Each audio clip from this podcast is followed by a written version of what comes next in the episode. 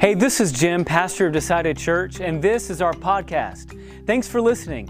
We hope the sermon you're about to hear just blesses your heart and really encourages you. If you don't mind, subscribe. That way, you'll get instant notifications every time a sermon is uploaded. And by all means, if you're feeling led to give, click on the giving link and there'll be more directions to follow. God bless. Enjoy the message.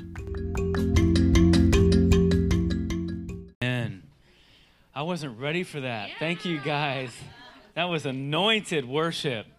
Do I need to say anything? I'm not sure if I need to say anything, but we'll just um, keep worshiping. That'd be fine with me.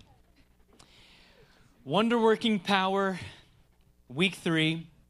If it's your first time with us or your first time in a while, welcome. My name is Jim. I am blessed to be the lead pastor here at Decided Church, and we're so glad to have you. We want to get to know you, get to know your name, um, your story, all of it. So you matter to us. You matter to Jesus even more.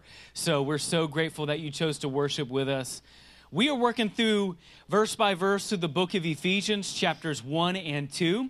And so you caught us right here today at the end of chapter 1. We're going to be covering verses 15 through 23. So if you brought your Bible and you want to go ahead and save your place, we'll be right there in just a few minutes. Ephesians chapter 1, 15 through 23. One of my favorite things about this church is the 845 prayer time. Anybody been? 845 prayer time, we call it prayer time, power time, or sometimes just power time. It all is the same. But you know what's so intriguing to me is different people's prayer styles, right? Come on, just be honest for just a second. Uh, pretend nobody else is in the room. Don't be shooting. Don't be shooting eyes at anybody okay? But we've all been to 845 prayer time, and maybe you haven't, but you've been in a setting where there's a lot of public prayer. And isn't it so interesting how different people pray different ways? Some people call their prayer language or whatever, but there's um you got you got like the pray criers, like they just they can't get past the first sentence and then it's just like, Dear God, you're so awesome and mighty, and I just want to confess all my sin to you. And, they're just like a puddle on the floor, right? They're pray criers. You know them, just don't look at them right now. Just keep your head down. Everybody, head down. And then you've got the. then you've got the pray conversators. Like they've got news to share, and this is their outlet, right? God, I just want to thank you that I, um, I, uh, you know, I, I did that big job this week and it was tough, but I got through it, put in 40 hours, and I'm just here now, and it was really tough. So you got the pray conversators. They're like praying, but also sharing a little side news because they want you to pat them on the back when it's over. Heads down, heads down, everybody. And then you've got the, the you got the the pray slash breaking news people like, God, we just want to come before you and we just don't know what's going on in our country right now, but I can't believe they passed that bill. And um, I just want you to uh, all remember um, my dear Aunt Sally, she, she fell down and, and broke her hip. Did you know that, Carol? And like they're and, and they pray, but they're like sharing breaking news while they're praying. And you got those type of prayer people. Heads down. And then you've got the then you got the pray preachers like they they start praying but somehow it weirdly evolves and you feel like you're in the middle of a sermon like god we thank you for the blood of jesus and it has interceded on my behalf and and they just get going and and it started off all nice and calm and wonderful but before you know it they're just like pentecostal preachers by the end of it. Everybody prays differently. It's so weird. It's fun. Um, you guys can analyze your we need another personality test if there's one thing we need, it's another personality test. What's your prayer style? Right? Okay, so as you guys analyze your prayer style, I'll be preaching the rest of the service. Feel free to join if you want to. But as we approach the end of chapter 1, Ephesians chapter 1, Paul's letting us in on his prayer life. And Paul's one of these types that I just mentioned. Paul was a prayer preacher. He was. Everything was going fine in verses 15 through 19, but then by the time we get around to verse 20, you're like, wait, what happened? Paul just started preaching. He got on a soapbox. We went from zero to 60 here by the time we hit verse 20. Paul is straight up in a Holy Ghost moment if he was in a Baptist church, this is the type of moment where, you know, the suit jacket's been thrown to the side, the tie's loosened, a couple of buttons are undone, the sleeves are rolled up. This is the kind of preaching Paul's doing by the end of chapter one. It's kind of like prayer preaching. So let's read it. If you'll stand, the words will be on the screen behind me. Ephesians chapter 1, verse 15 through 23. Paul says this For this reason, because I have heard of your faith in the Lord Jesus and your love toward all the saints, I do not cease to give thanks for you, remembering you in my prayers. Everything's going fine. Verse 17. Why is he praying? That the God of our Lord Jesus Christ, the Father of glory, may give you the spirit of wisdom and of revelation in the knowledge of him having the eyes of your hearts enlightened, that you may know what is the hope to which he has called you, which are the riches of his glorious inheritance in the saints. Verse 19. And what is the immeasurable greatness of his power toward us who believe, according to the working of his great might that he worked in Christ when he raised him from the dead and seated him at the right hand in the heavenly places? Now off we go far above every rule and authority and power and dominion and above every name that is named, not only in this age, but also in the one to come. Verse 22. And he put all things under his feet and gave him as the head over all things to the church, which is his body, the fullness of him who fills all in all. Amen.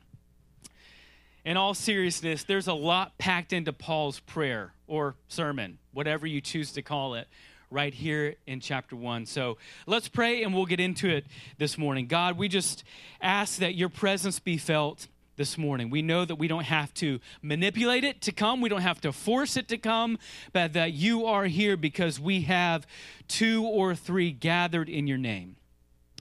And so we lift up ourselves to you. We want to be moldable, willing vessels surrendered to you in this moment, that you would teach us Teach us from your word. In Jesus' name we pray. Amen. You may be seated. In verses 1 through 6, just a little bit of review, and then we'll dive in. Verses 1 through 6, Paul emboldens us with the big time gifts, right? And blessings from God the Father. And then in verses 7 through 14, our student pastor Jeremy did a great job speaking about Paul's enriching us with the gifts and promises from Jesus, God the Son. And now we have verses 15 through 23, where Paul is empowering us with the gifts and revelations from God the Spirit. So, what we have in chapter 1, if you take it take it for face value, the whole chapter, what we have is a full Trinitarian exposition of all that is ours because of salvation. God the Father was involved, God the Son in the form of Jesus was involved, and then God the Holy Spirit was involved, and each one of them bring gifts to us. Each one of them deposit certain gifts and blessings to us because of our salvation. That is rich. And that's why Ephesians is just so rich. It's just so much, so good. So, my assignment today is to unload the truth in God's word that we cannot separate, we cannot, we cannot separate the Spirit of God from the power of God.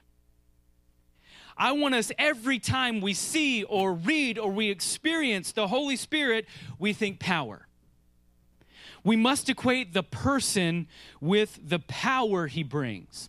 And that's what Paul is doing. We're going to divide it into two sections. We're going to talk about Paul's uh, part one, where he's praying all nice and, and grateful like. And then we'll talk about part two, where Paul just starts preaching and it gets really good. Both are good. But part one, this is the purpose of Paul's prayer. And if you're taking notes, this is verses 15 through 18. The purpose of Paul's prayer, we see it right here, is because of faith and love in the local church. Faith and love.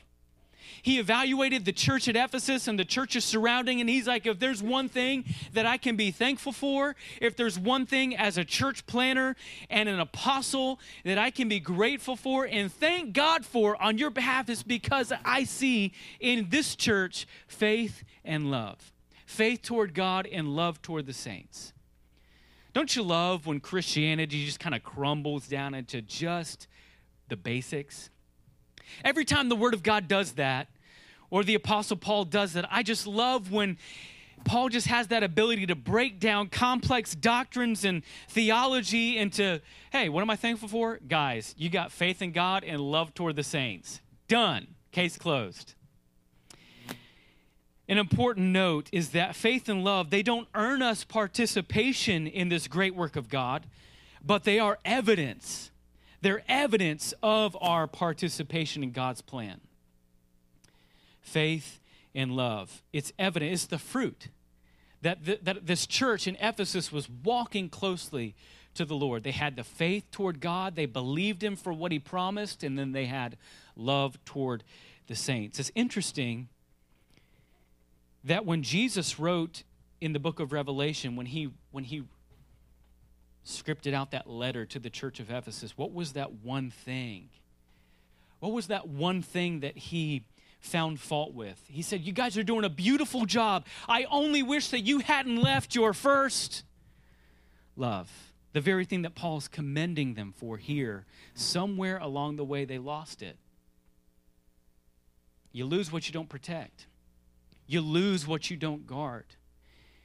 And so while I'm I, I, get to be the pastor of Decided Church, and guess what? I see these same two traits on full display in our church week in and week out throughout your Monday through Friday, not just on Sundays, but I see them on your Monday through Saturdays. I see the faith that you're believing God for what He promised for you in your life. You're, you're walking out in purpose. And then I see love toward the saints. I mean, how can you not see love toward the saints and go to Decided Church? We're full, there's a GroupMe for everything, every need possible. There's a group for it. Just download the app and you're sanctified. As easy as that.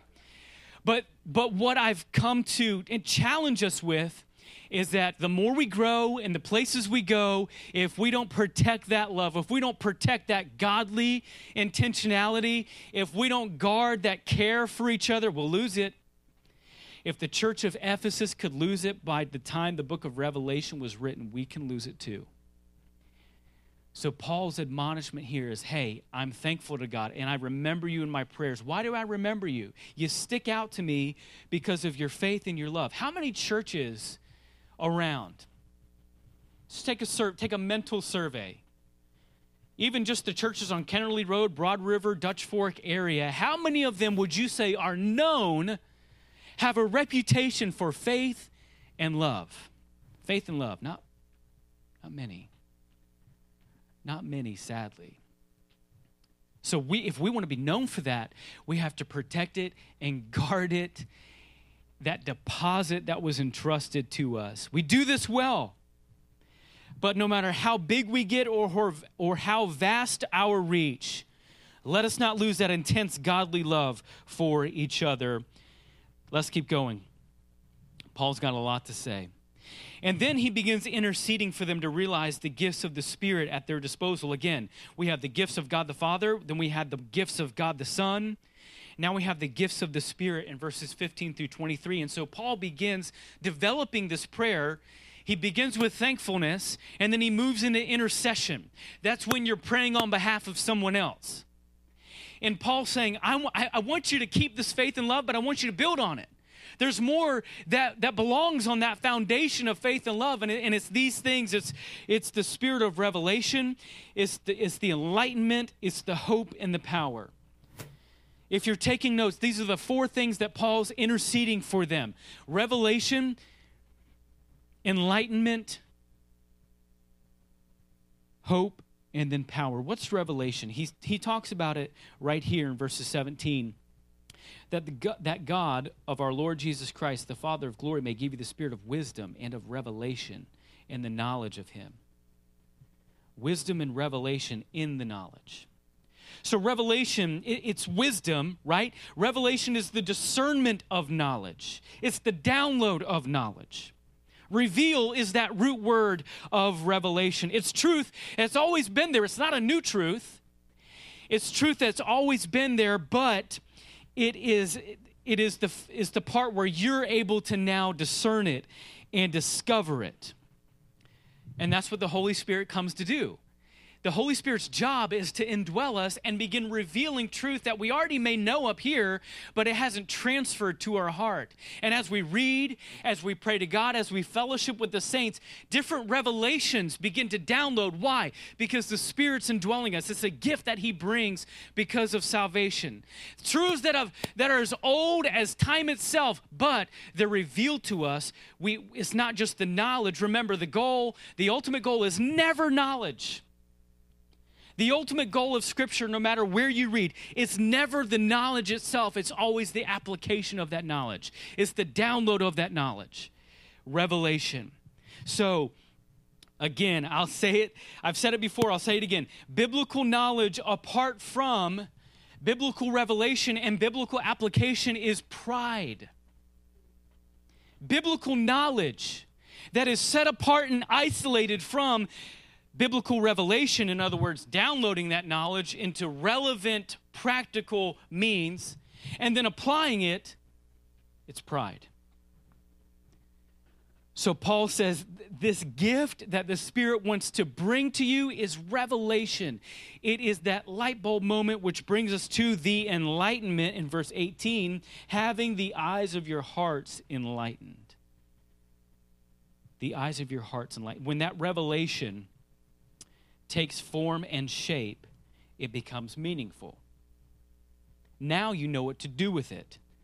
Enlightenment is the practical application of the Spirit's revelation. It's the, it's the action item, right? You've been in a board meeting and your boss goes over tons of things, and at the end of the meeting, he might list out a few action items. Like, this is your part of what we discussed to take and run with. What the enlightenment is, is when revelation happens in your heart because of the transformation of the Spirit, and you know what the truth is, and now you can apply it. Enlightenment is okay, that's your action item. Go, run, do it, accomplish it. It's the light bulb moment for the believer. And then we get to hope. Don't worry, I'm going to give you an illustration of this. But hope is the third one. And we read this in verse 18 having the eyes of your hearts enlightened, that you may know what is the hope to which he has called you, what are the riches of his glorious inheritance in the saints. Hope. When revelation leads to enlightenment, enlightenment leads to hope. Because now that you have your action item, that develops purpose in your life. Now you have somewhat of an identity. You know who you are, and you know what you're supposed to do with the truth that you just read. Knowledge is here. The download of that is revelation or wisdom. And then when that revelation becomes practical, that's enlightenment. And when we act out on that, that's the hope we have. I have seen hopeful people and I have seen people full of despair. And what's always true when I run into somebody who's full of hope is they know who they are and they know what they're here for. That's what the gift that the Spirit wants to bring to you. It's not just that we're sealed with the Holy Spirit. It's not just that we have eternal security, but that Spirit is here with us now to reveal what's in Scripture, and because of that, to give us purpose and identity. That way we can live full of hope. It's not every Sunday I get to quote John Cooper, the lead singer of Skillet, but it just happens to fit today the world, and, and this is what we mean in, in, the, in the process of knowledge versus hope, right? Knowledge would be this extreme over here where we're full of the nuts and bolts. We know all the basis of Christianity. We can, we can express that theology. We're, we're confident in our doctrines. And then we walk that out. And all the way over here at the other end of the spectrum is somebody who's actually living it not talking about it, but living it, they're the persons full of hope. John Cooper said this The world will love you for talking about Jesus. They will hate you for living like him. It's so true. They'll have people on all the time on these morning shows and these national syndicated shows, all kinds of Jesus talking people. They love the religious people talking. They love them on their networks talking about how God is, is, is uh, important in their lives. But that same world will hate you if you stop talking about it as much as you start living it. we have to be people of hope. In other words, that revelation has to become enlightenment, and that enlightenment has to become hope. And guess what? When we become people of hope, we begin to be people of power. The last one revelation meant, revelation meant, revelation, enlightenment, hope, and then power. Let me give you a quick illustration. So let's just take the doctrine of eternal security.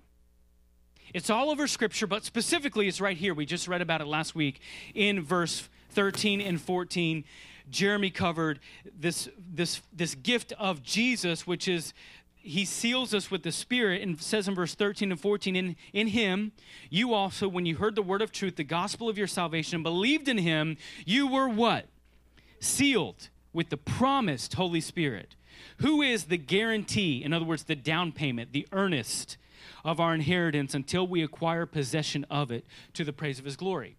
So, what we have laid out in Ephesians 1 13 and 14 is the doctrine of eternal security. In other words, we're sealed. In other words, when we come to faith in Jesus, when we look at what he's done for us on the cross, we come to a personal choice where we choose him and we realize we were chosen the whole time and we're found in him. God gives us a gift. Jesus specifically gives us a gift, and that is the Holy Spirit. And we're locked up we're eternally secure until we get to heaven. That is knowledge, the doctrine of eternal security. That's just basic Bible knowledge. But if it just stays up here and we never take time for the revelation, enlightenment, hope, and power, then what good is the doctrine of eternal security? What does it really matter? So what? God's got me saved until I get to heaven. Big deal. But if you take that doctrine of eternal security and you start over here with the knowledge, and then you begin to say, okay, if I if if God's got me, the enlightenment of that doctrine is that I don't have to worry about keeping myself saved. Whoa, that's a that's a relief of pressure right there. I don't have to worry about um,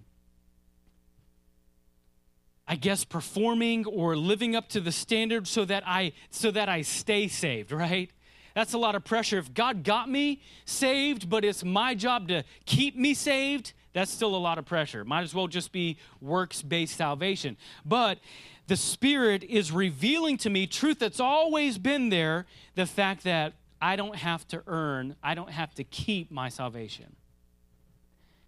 That's a light bulb moment. And so I take it a step further into the enlightenment phase. I'm like, wow, I have so much freedom in my Christianity because I don't have to keep myself saved because God's got me locked up in, in the most beneficial way. Now I can live in freedom. Now I don't have that pressure hanging over my head. Now, because I know that I'm saved, that frees me up to, if I make a mistake, confess it and be gone with it. If I if I deal if I if I mess up or if I sin, all I have to do is confess it. The Bible says, John 1 John 1 9, confess it to him, and I'm clean. It's like it never happened. I get a brand new slate again. That's a that is that gives me a lot of hope. And so now I come all the way over here to where I'm walking in hope and I'm walking in power.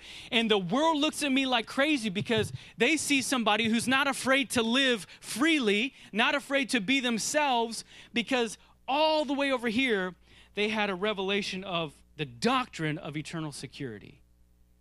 That's the gift of the Holy Spirit revelation, enlightenment, hope, power. He wants you to live powerfully. You can never live powerfully if you're way over here just debating doctrines all day with your nose stuck in a commentary for hours on end.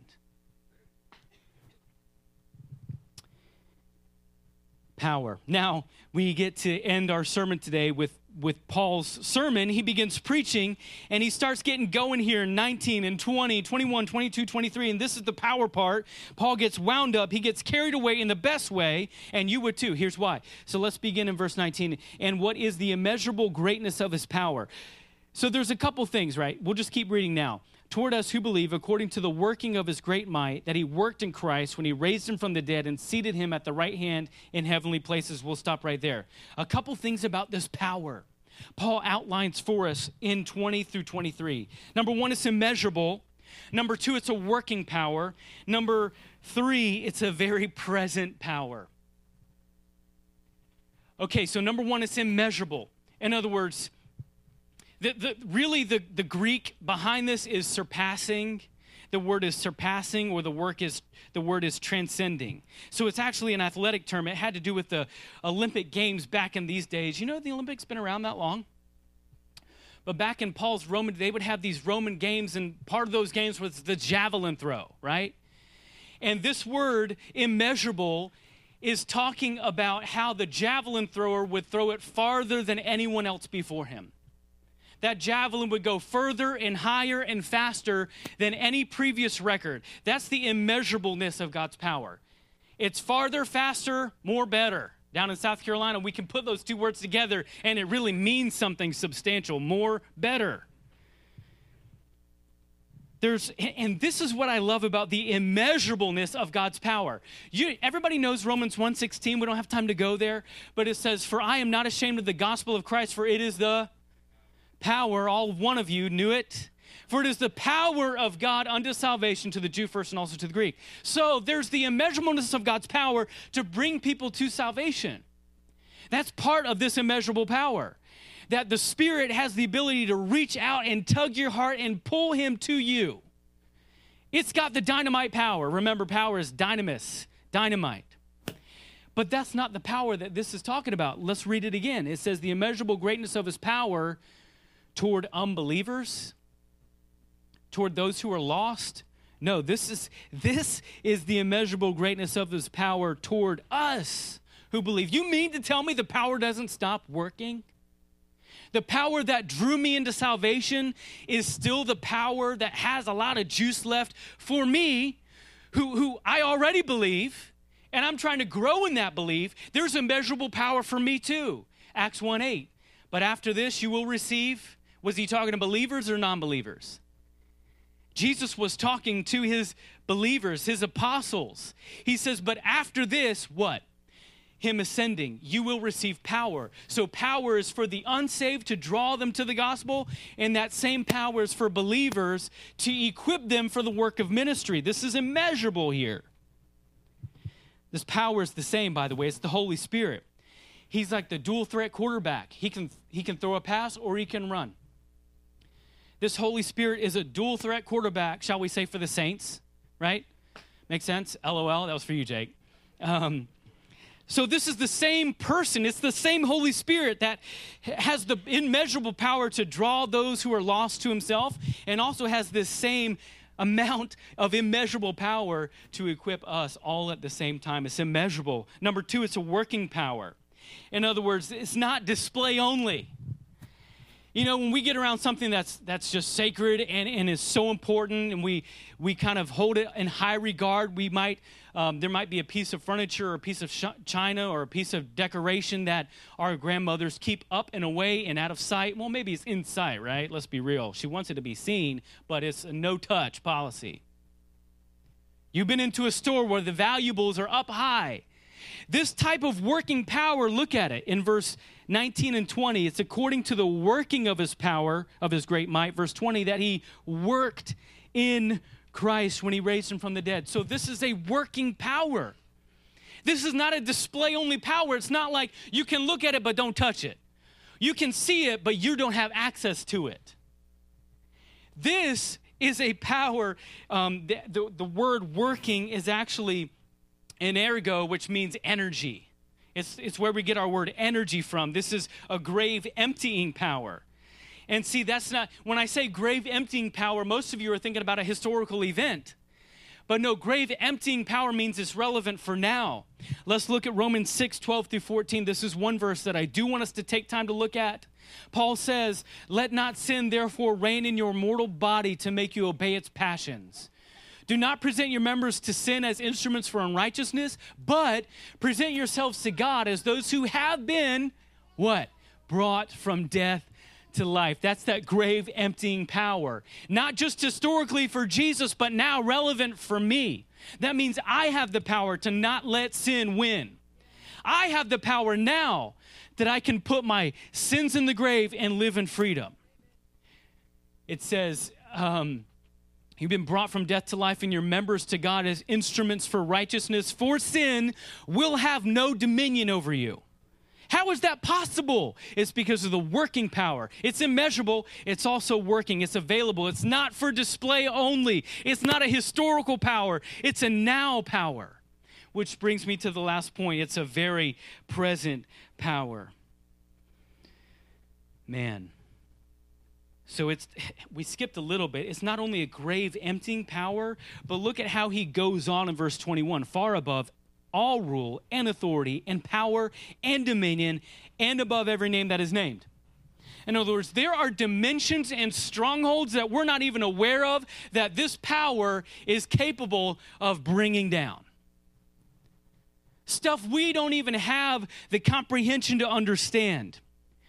Maybe we do just a smidge because the Spirit lives within us, but there are principalities and powers that Paul goes on to talk about in chapter 6 right here that we don't even fully comprehend that this same power that we have now living within us has taken down strongholds and principalities. It's a dominating power. We don't even understand the magnitude of this power. It's like you remember when um, David went to fight Goliath and he got equipped, he got outfitted with Saul's armor? And that was their that was their plan A, right? And so he has, if you can imagine, this heavy chainmail on him and this huge sword. In a way, in, in the most spiritual way, having this kind of power at our disposal is a little bit like David in King Saul's armor. It's like, whoa, this is so much, I'd even necessarily know what to do with it. It's a lot of, it's dominating power. And then, last but not least, it's a very present power. It's immeasurable, it's working, it's very present, not just in the age to come. Look at what it says in verse 21. It's above every name that is named, not only in this age, but also in the one to come. Not only in this age, See, we all know what happens at the end of the story. We've all read Revelation. We all know that God displays such great power in the end times to bring Satan and his demons and the Antichrist and throw them in the pit forever and rule and reign for a thousand years, right? We get that kind of power. That's the age to come, but it says, it also says, not only in this age, and I think now, removed about 2,000 years from the cross, we lose sight of the fact that this early church experienced the power of God in ways we don't touch with a 10 foot pole, with an 8 foot oar. Y'all don't even see this thing I have up on stage. I can't even I can't even actually pick it all the way up because it's too tall. But the, the early church, the reason why Paul phrased it this way and not if, if I were to write this letter to us, I would say not only the age to come, but also for now. But this church experienced that power like in unreal ways. So Paul's saying not it's it's present now, and I know you're enjoying it now, and you're seeing healings and, and miracles and signs and wonders all around right now. But this is the same power for later. Don't forget, it's a very present power. Access to this power has been gifted specifically to the church in Jesus. Let me say that again. Access to this kind of power has been gifted specifically to the church in Jesus. Look at the rest of the passage. And he put all things under his feet. Who's him? Jesus. And gave him as head over all things to the church. Gave him as head over all things to the church, which is his body, the fullness of him who fills all in all. So, this power is specifically packaged up and deposited in Jesus to the church. Very present power. Not in part, but in full. No reservations. This is this kind of power is the unedited director's cut. You feel me?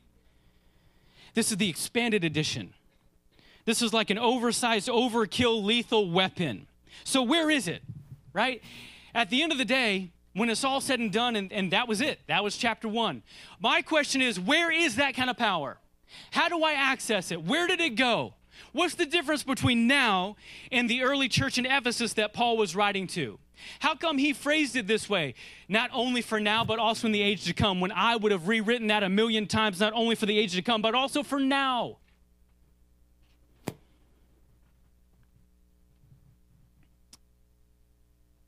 What do we need to know about this power?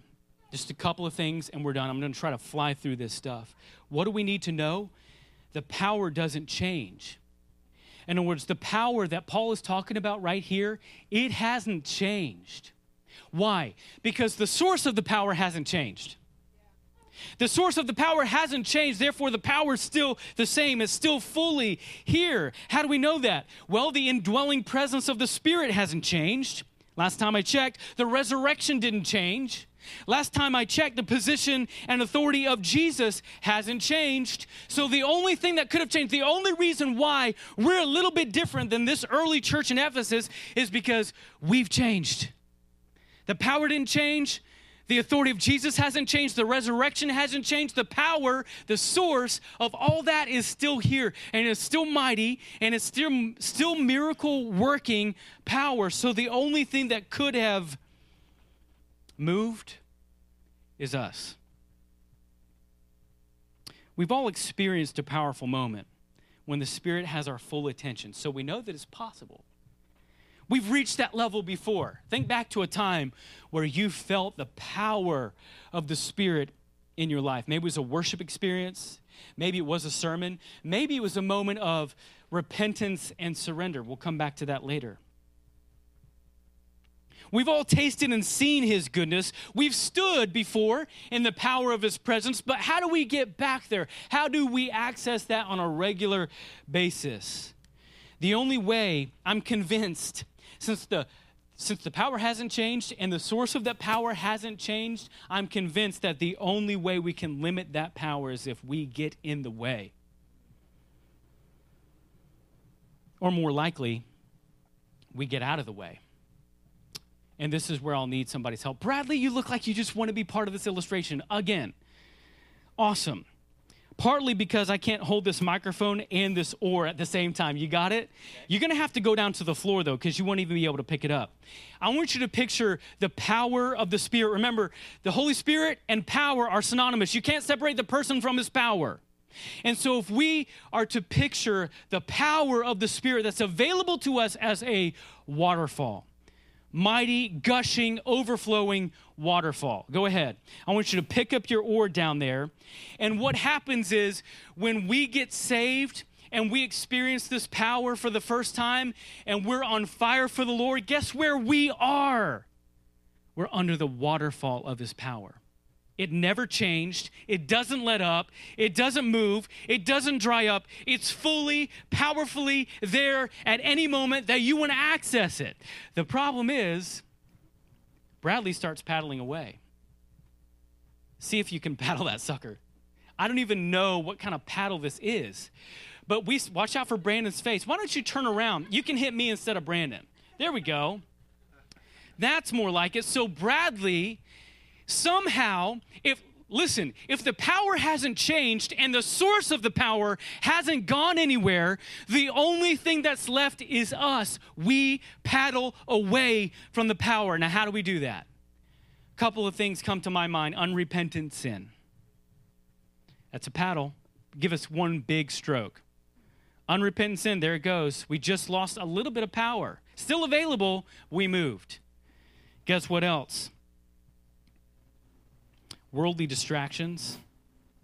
I don't have my phone up here, but it's things like this worldly distractions, social media, apps, agendas, Amazon. Can I get an amen?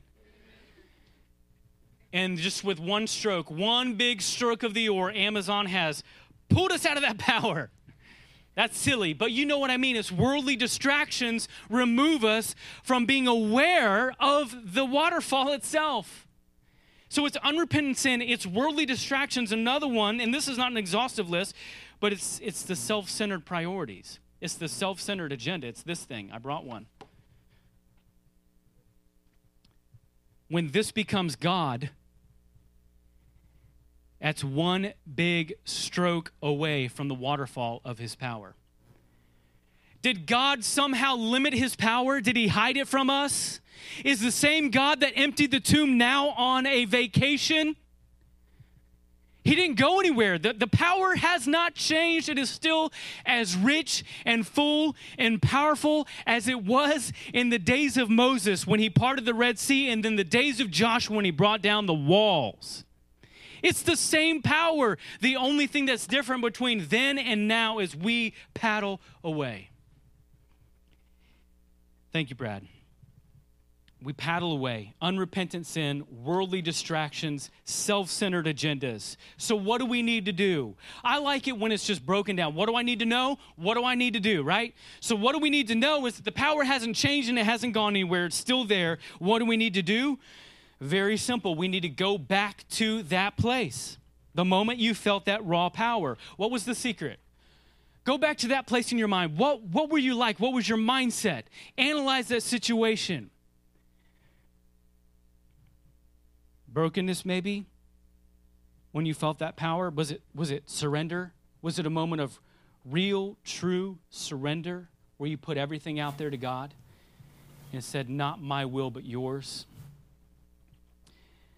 maybe it was self-denial maybe it was a sincere emptying of yourself at decided church we like to call that space making that Jim would be so gutted out of Jim that even a whisper would sound like a hurricane in my heart. We're space makers. How hungry are you for the wonder working power? Because we can keep doing church like this. If that's what everybody wants, if that's the collective vote, we can just keep doing church like this. But I would like to get a little more under the waterfall. How about you? One day at a time, one Sunday at a time, one quiet time at a time, one fellowship at a time, one prayer at a time. I want to start, I want to begin paddling back under that power so that I can understand, like Paul wrote it here, because this was so convicting that he said, not only in this age, but also in the age to come. I want to get to the mental place where I can agree with Paul that, yeah, this stuff is good now, but it's going to be the same good stuff then. How do we get back? We have to immerse ourselves in the Word. We have to pray for it. In other words, you got to hunger for it. You can't just sit. In other words, you can't lie to the Holy Spirit and crave His power at the same time. You can't sit over here in this oasis, this little pool of self centeredness, and say, Man, I sure wish that power, but I am not giving up my life. Doesn't work that way. So you have to pray for it. You got to hunger for it. And hey, sounds so simple. You have to obey his voice. When you hear it, respond. It's why John the Baptist said, He must increase, but I must decrease. It's why Jesus said in John 15, Abide in me. It's why Paul writes to the churches at Thessalonica, he says, Don't quench the spirit. Why? Because the Spirit is the power. Spirit, power, synonymous. And that's where we get confused between the indwelling and the filling of the Spirit. Indwelling of the Spirit, we've all got them, right? We've all got the indwelling Holy Spirit. So, how come so many times we don't feel necessarily filled? Do we get more of the Spirit sometime later in life? No. He's 100% there. But you can quench him and you can lie to him, and you can deny him, and you can disobey him. And therefore, you don't feel filled. But when we come to a moment of self denial, when we come to a moment of brokenness and repentance, when we come back to a moment of surrender and self emptying, when we lay up all of Jim on the altar and say, This might be nice and I might enjoy it, but it's not worth missing out on the power. It's not worth missing out on that waterfall presence of the Spirit. That's what I crave. That's what I want. So we can keep doing church like this. Check the box, do a little community, do a little serving, as long as I get a photo to post. We've moved, not him, we've moved. I got to row back to the waterfall of his power. And this is why it's so important. This is going to be tricky to do with a microphone. I might need one more volunteer. Brandon's close. This is why it's so important to read our Bibles. You take a match there, big guy. Yeah, we're gonna have a little have a little Holy Spirit fire in church. but not yet. Not, not yet ready. This is why it's so important to read our Bibles. And, and you hear me emphasize that so much. Why is Jim always talking about reading your Bible daily? Because with every time you crack this book, that's one little stroke back to the power. With every time you show up here when you don't want to and serve when you don't want to, and you may not feel it, and your emotions may not even be involved, who cares? That's one more stroke to the power. Every time you get around a small group, a group of believers who is edifying you and encouraging you, although you may not say a word, and you may not even put your prayer request out there, it doesn't matter. It's one more stroke to the power. And eventually, that sucker is going to light. You cannot bump up against the Word of God and the presence of God and the people of God and not be affected. You cannot keep bumping up against the Word of God and not eventually light. That's why it's so important. We don't just talk about reading your Bible to read your Bible. We talk about reading your Bible because every time is like flint on flint, and eventually that sucker is going to light and you will experience the power. It doesn't matter if you don't feel anything. One time I read Numbers chapter 13 and it didn't speak to me, so I'm done. One time I read about Leviticus and some kind of bloody scapegoat. It doesn't make sense to me, so I'm done. Let's be honest, that's how we feel sometimes. I've been reading, and I'm not saying this to be boastful, but I've been reading the Word of God for almost 30 years, and I still go through dry seasons when I get absolutely nothing out of my quiet time. It doesn't matter. It's a strike against the box. It brings me that much closer to a spark, which means I'm that much closer to some Holy Ghost fire. Stephen Toller. You know what I mean? But don't blame. Okay, so this this is this is the part that we all want to get to, right? So what about the Pentecostal holiness movement? What about those crazy charismatics? If what you're saying is true, does decided church want to end up like that? What do we do? I mean, we've all heard about it. Maybe you've even experienced it. These tunnels of fire, speaking in tongues, prophetic words, miracles, signs, and wonders. I just want to be careful around the Holy Spirit because I don't want to get that far, that deep, because that's weird. I was talking to a friend this past week, and she went to a church service, and she's a believer, she's a strong believer. And she was talking about how uncomfortable she felt because this preacher, in the middle of a sermon, just stopped and started laying hands and casting out demons and making people fall out and run in circles and talk foreign languages. And she said, I'm sorry, but I don't know how to reconcile the Holy Spirit's power with what I just saw because there's no denying that it was real. I mean, I saw it. I, I, was right there in the room, and he looked at me a couple of times. I was about ready to get out of there. So we all know that it's real. Sometimes it's fake, and you can tell those ones, they're just doing it for the TV views not naming names. But you know, if, if you've been around it or you've been exposed to it, you know that it's not fake. You know it's actually really happening. But where's what's the difference? Where do we draw the line?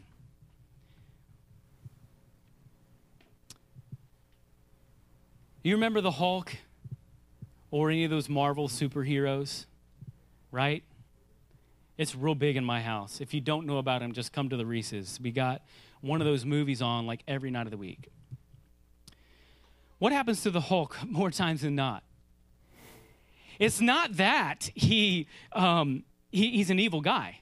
He's not part of the resistance. What do you call him? What are, the, what are the bad people? I don't know. I'm not deep into it like the boys. They probably know right away. But Hulk is one of the good guys, right? He plays on the right team. Isn't he part of the Avengers? So he's one of the good guys. So why is he always getting in trouble and ending up destroying way more than he thought it, than, than, than he should? Why is he always causing more problems sometimes than he's worth? Well, it's not that he has too much power. The power's great. He needs every bit of that power, but he mishandles it or misuses it or misunderstands it. It's a mishandling of the power. So when you see churches like this, first thing to remember is that you have the same spirit. So if it's real, then your spirit ought to be tracking with it. If your spirit does not track with it, then you can understand, you can discern, hey, it's that gift of the spirit. It's called knowledge and then revelation and then enlightenment. So if it's not tracking with your spirit, then you can understand that there's a lot of hulks out there that have access to that power. Remember, it's not a relic, it's not high and away, it's accessible. So you have a lot of people playing with the power that's very real, but they're mishandling it and misusing it and misunderstanding it. And they end up causing a lot more damage than good. Why? Because they just want to feel that power. I want to close with 1 Thessalonians chapter 5. We referenced this passage earlier, but it's the best way to leave you. Do not quench the spirit. Follow up do not despise the prophecies. So Paul's telling us don't despise that stuff. Don't write it all off as evil and bad. Don't despise the prophecies, but test everything. Hold fast to what is good and abstain from every form of evil. It's actually pretty simple. Don't quench the spirit. In other words, you have full power, it's accessible power. And don't despise the prophecies because some of them are real. But in everything, as with everything, you got to test it. Does my spirit align with it? If not, toss it out. If it's good, keep it. Very simple. But don't judge someone else's spark just because you have a wet match. That's what I'll leave you with. Don't judge someone else's fire just because your match is wet. Because you've been sitting in the kiddie pool for far too long. And if you're like me this morning, you want to make some strong and steady rows back to that waterfall of God's power. Let's pray. We're going to keep this nice and quick because we're over time. I'm just wondering if there's anybody who would stand up and say, God, I want to, I want to position myself closer to that waterfall. If, it, if it's anything, maybe it's just one stroke back to your presence. If it's anything, maybe I just need to confess some sin. If it's anything, maybe I just need to learn to put my agenda to the side. If it's anything, God, I want to empty myself. I want to come to a moment of full surrender right here now in this service and say, I need to get back to the power. You've realized this morning that He hasn't moved. The source is still there. The waterfall hasn't run out of anything. It's still overflowing. It's full. It's mighty to save. And guess what? It's not only mighty to save, it's mighty to you who believe. If that's you, would you stand? Just stand up with me. I'm standing. I want to get closer to that power. I want to move towards that power. I want to be able to say, like Paul said to the church at Ephesus, not only in this age because it's that good, but also in the age to come. Will you stand with me? Will you just stand right where you are? I'll pray for us. I want to get back to that power. Jesus, we need you in this room. And most of all, God, we want to empty ourselves. We've come this morning because we want to surrender ourselves. I'm far too guilty of holding my priorities and my agenda above listening to your voice. God, I'm, if I'm honest, I'm far too distracted with what this world has to offer, which is crippling me from getting back to the power. God, help me to keep short accounts with you, whatever that is, with every head bowed and every eye closed. Just confess it, get it out there. Tell the Lord. 1 John 1 9 says, He is faithful and just to forgive you and to cleanse you from all unrighteousness. Just confess it, repent of it, and get back to the power. God, we need you in this moment. Would you do a work during this last song that only you can do? Us in Jesus' name. Amen. You guys can stand as we continue in worship.